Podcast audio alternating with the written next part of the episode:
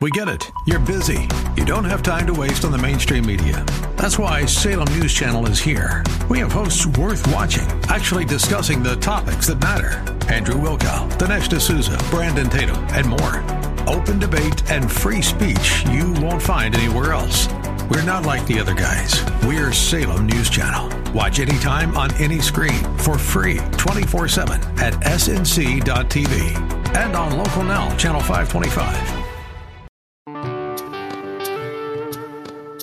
Anybody can do good deeds when you're treated fairly.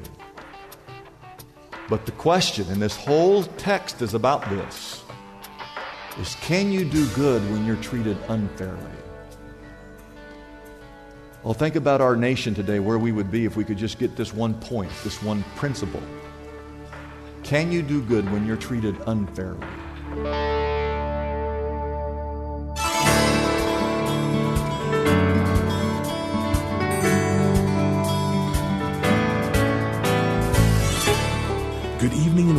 As we lift up Jesus with Pastor Dudley. I'm Kyle Welch. We are here every weeknight at this time on KKLA to lift up the name of Jesus Christ so that the entire world might believe. Sharing the gospel is our number one goal and the reason we are here. Dudley Rutherford is the senior pastor of Shepherd Church, located right here in Los Angeles. During these days of uncertainty, we believe this is the perfect time to turn off what the world wants to tell us and immerse ourselves in what God has to say to us through the Holy Bible. So let's join Pastor Dudley right now with his message for us tonight.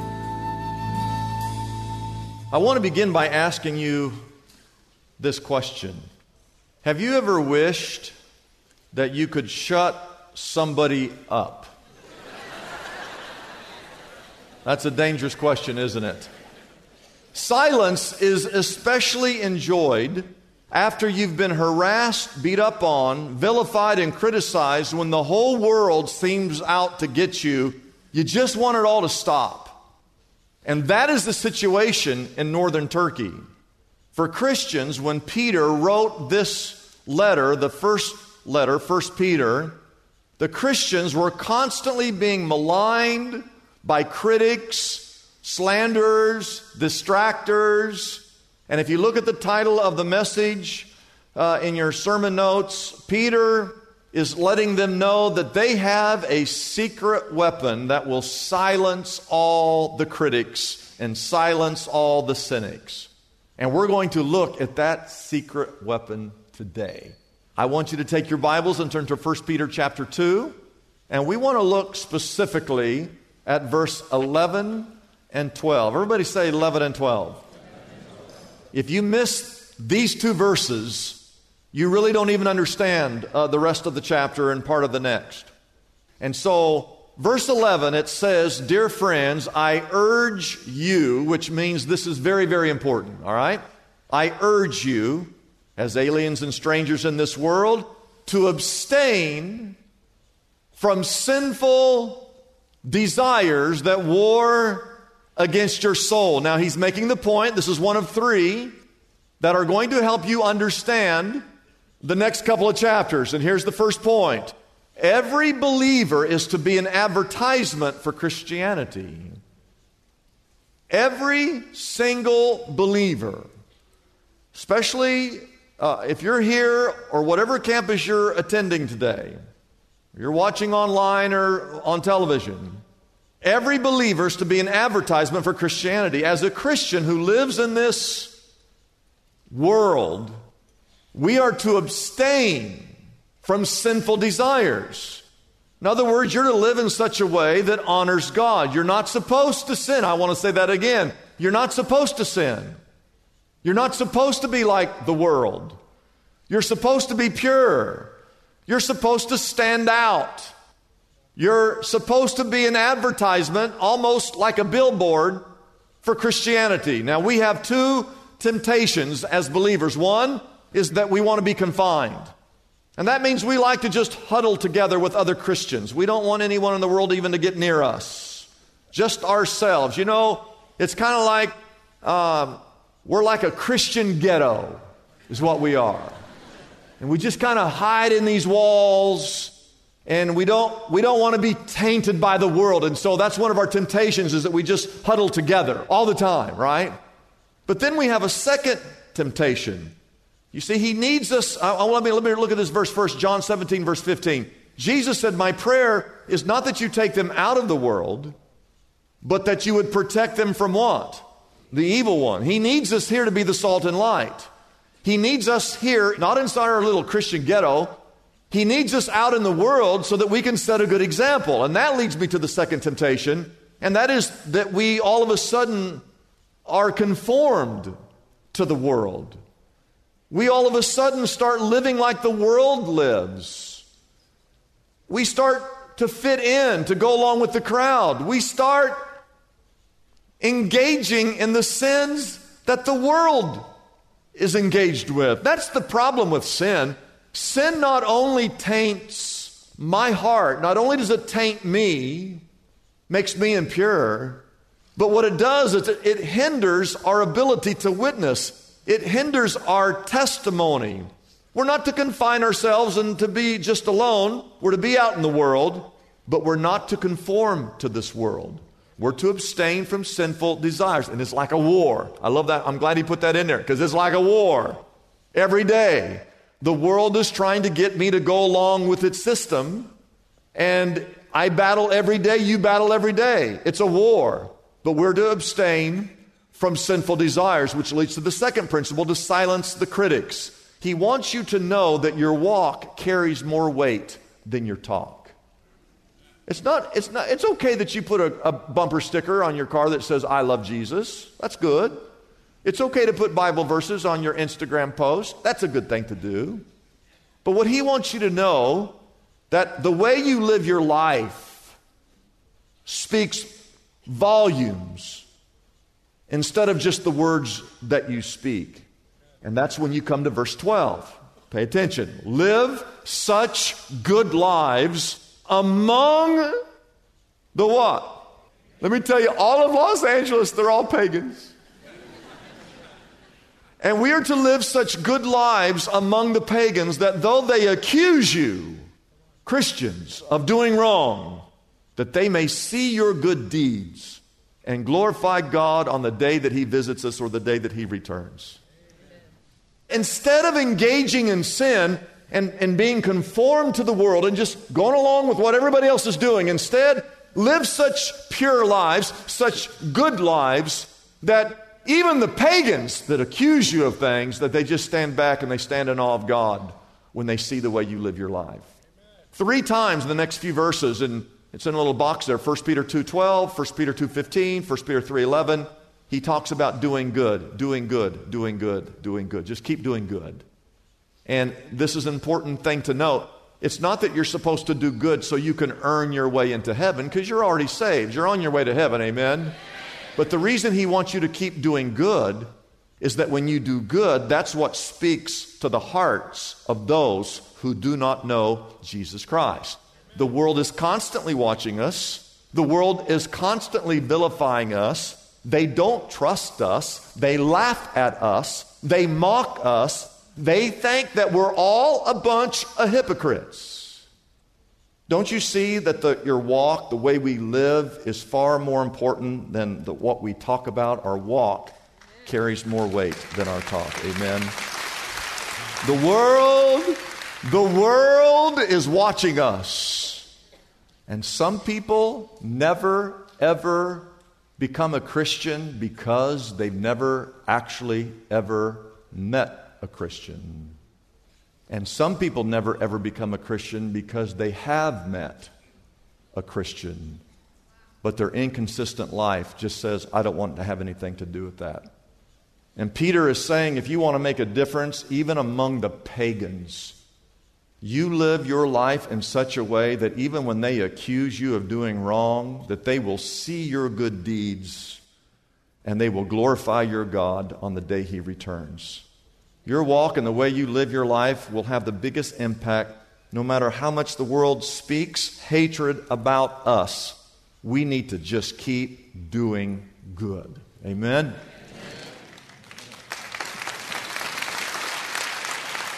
And number three, and this is going to be difficult. But the most difficult walk to refute is the submissive walk. The most difficult walk to refute is the submissive walk. What do most of us do when we're mistreated? What do most of us do when we get picked on? The popular response is I don't get mad, I get even. That's what most of us do. Now, the word submission is not a word, a popular word in today's culture. In fact, it's a word that most people just simply do not like, and yet it's what we are called to do and to be. The reason we don't like the word submission is because we don't fully understand that word. I want you to write this down in your notes. The word submission means to align under in orderly fashion. It does not mean inferior. It just means to align in order, under in orderly fashion. Okay? If I had a get together at my house and uh, you uh, came up to my house and I had a little uh, eight year old girl out front and she, you pulled into the driveway and she said, Excuse me, could you please park in the street because the people delivering the food need to get into the driveway? At that point, you have to decide who's in charge. You're the eight year old girl. And I don't care who you are, uh, that little girl uh, is now in charge of who parks in that driveway. Amen? And it's not that you're inferior to her or that she's inferior to you, it's just that there's an order of things. To submit does not mean you're inferior, it means that you have a respect for God's order. God wants order in the world, he wants order in the nations. He wants order in your home, in your marriage. God wants order in the church. And when you are submitting yourself, you're putting yourself voluntarily into a position to serve someone so that God will be glorified. So here's, a, here's another definition of the word submission. I want you to write this down. It means to align yourself under in orderly fashion as per the Lord's design. Because the Bible talks repeatedly about different designs that God has for the church, for our lives, for our homes, for our marriages, and for uh, the world. And in all of these areas, he talks about submitting. And first, he talks about citizens who live under a king or under authority, under rulers. And he says, he says that we as citizens are to respect, to honor, submit to our governing authorities. And uh, you say, well, he wouldn't say that if he lived in our country today. Oh, yes, he would. Oh, yes, he would. Because the man who was king when he wrote this was Nero. And Nero, at the time of this book was written, was persecuting and actually killing Christians. And Peter himself will eventually be killed by Nero, and so will the Apostle Paul. And yet he writes here that the citizens are to respect and to submit to their authorities because God is a God of order. All right? Now, it does not mean that we cannot stand up for injustice. It does not mean that if the government asks us to do something that goes against God's word, that we have to go along with the government. All right? That's not what this means. Peter himself was ordered in the book of Acts, you are to no longer speak in the name of Jesus. And Peter said, uh, uh, You can tell me that all day long, but I will always uh, preach in the name of Jesus Christ. And even though they arrested him and he was threatened again and again, he kept preaching. And so there is a time to stand up uh, for biblical principles. Can someone say amen? And then he has a thing in here, a whole section that many people understand about servants who are to honor their masters or their, their, uh, their rulers. And it's, it's very difficult to understand unless you go and really study all the history of it. But during the time of Rome, one third of all the citizens, one third of the entire Roman Empire were slaves. You say, well, how's that? Well, it was not based on the color of the skin, it was based on the fact that they had conquered, they were trying to conquer the world. And whenever they conquered another area, those people would become their slaves. And so some people struggle uh, that the Bible in this text, this passage, does not condemn slavery. Many people in Rome voluntarily uh, became house servants because in Rome there was a differential between the rich and the poor. There was no middle class. You were either really, really rich or you were really, really poor. And the poor people would sign up to be maids or servants. Uh, they were allowed to have real jobs and to have land, be, to, own, to own land. It's not like what we think today. So there's a whole section in there on that. There's another section on wives being submissive to their husbands. Peter says that a woman, if you're married to a man and he's not even a believer, that you can win your husband to the Lord Jesus Christ without words and without being dressed up in fine jewelry, but you can win your husband to the Lord just by your unfading beauty of a gentle spirit. And so there's a lot of good things there. And then there's a section for husbands in regards to your wives. Uh, the Bible says that God won't even answer your prayers as a husband. God will not even answer your prayers if you're not showing respect and graciousness towards your wife. So, again, as you go through all this, I just want to say this the purpose of submitting in all of those areas is to be so kind and so servant hearted and so Christ like that God is glorified and that the gospel can change that person's life that you are submitting to. And verse 15 says this, and this is kind of the key verse in these two chapters. For it is God's will, everybody say God's will, that by doing good, everybody say doing good, here's your secret weapon. It is God's will that by doing good, you should silence the ignorant talk of foolish men. Live in such a way that no matter how bad people talk about you, no matter how bad people hate you, no matter how bad people treat you, no matter how bad people marginalize you, you just keep serving. You keep doing good. You submit as God calls, and God will be glorified. You see, after they meet you, they should literally be blown away by your goodness. And you will absolutely silence their slander just by your Christ like deeds and your Christ like attitudes. Write that down. By doing good, you can silence the ignorant talk of foolish men. Anybody can do good deeds when you're treated fairly. But the question, and this whole text is about this, is can you do good when you're treated unfairly?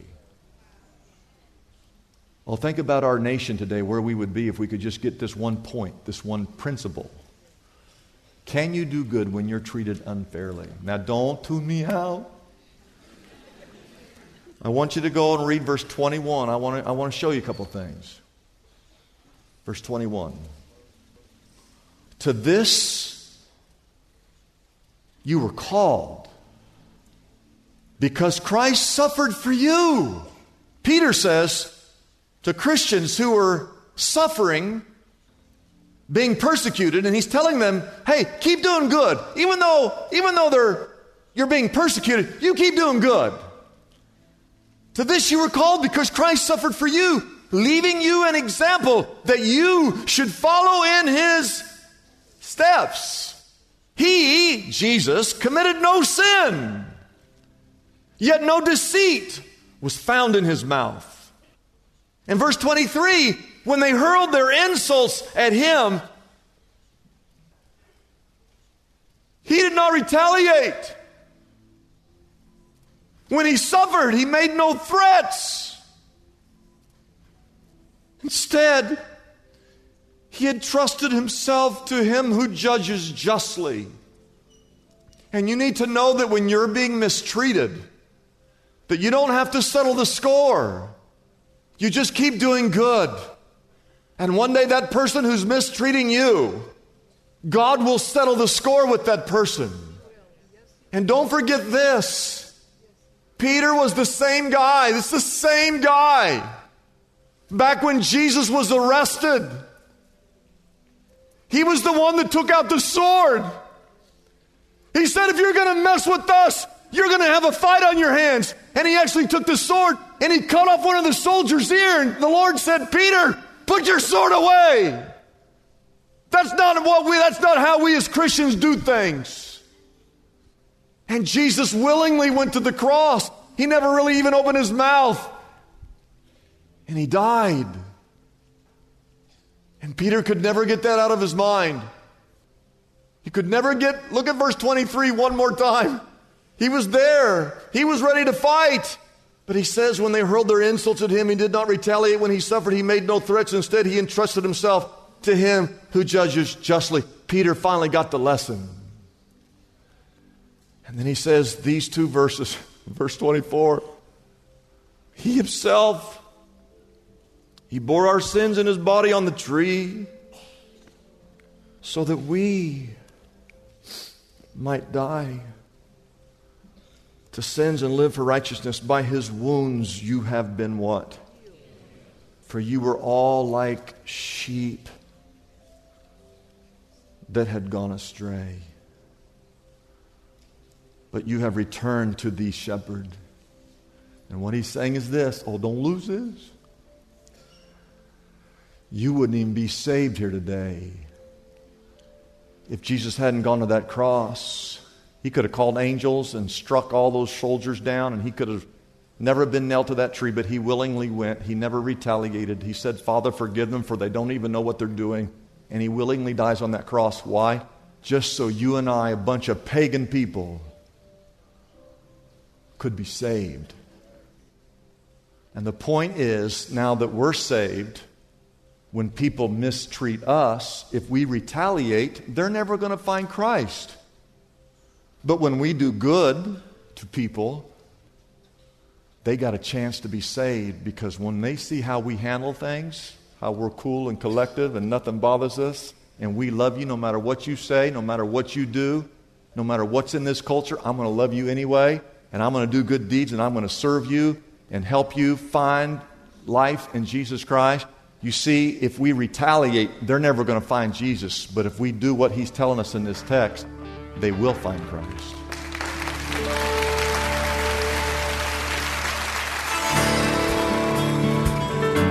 If you were moved by Pastor Dudley's message tonight, we want you to know we have phone counselors standing by and ready to pray with you right now. Our number is simple to dial. It's 888 818 4777. Again, that number is 888 818 4777. We are ready for any prayer requests or needs you may have.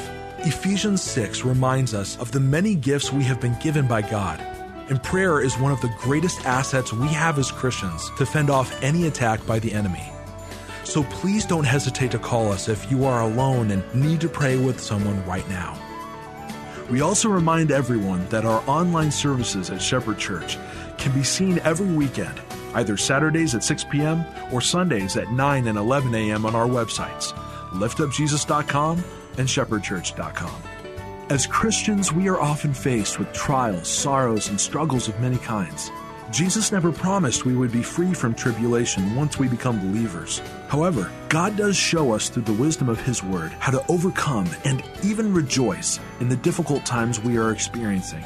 Some of the most essential keys to a joyful Christian walk are found in the small New Testament book written by James, the brother of Jesus. In his book, Keeping a Smile on Your Faith, Pastor Dudley Rutherford takes you through a study of the book of James and shares the spiritual disciplines necessary to help you persevere as a believer, even during the most challenging times in your life. Pastor Dudley's book, Keeping a Smile on Your Faith, can be yours right now for a gift of any size to the Lift Up Jesus ministry call us right now so we can get this powerful resource into your hands.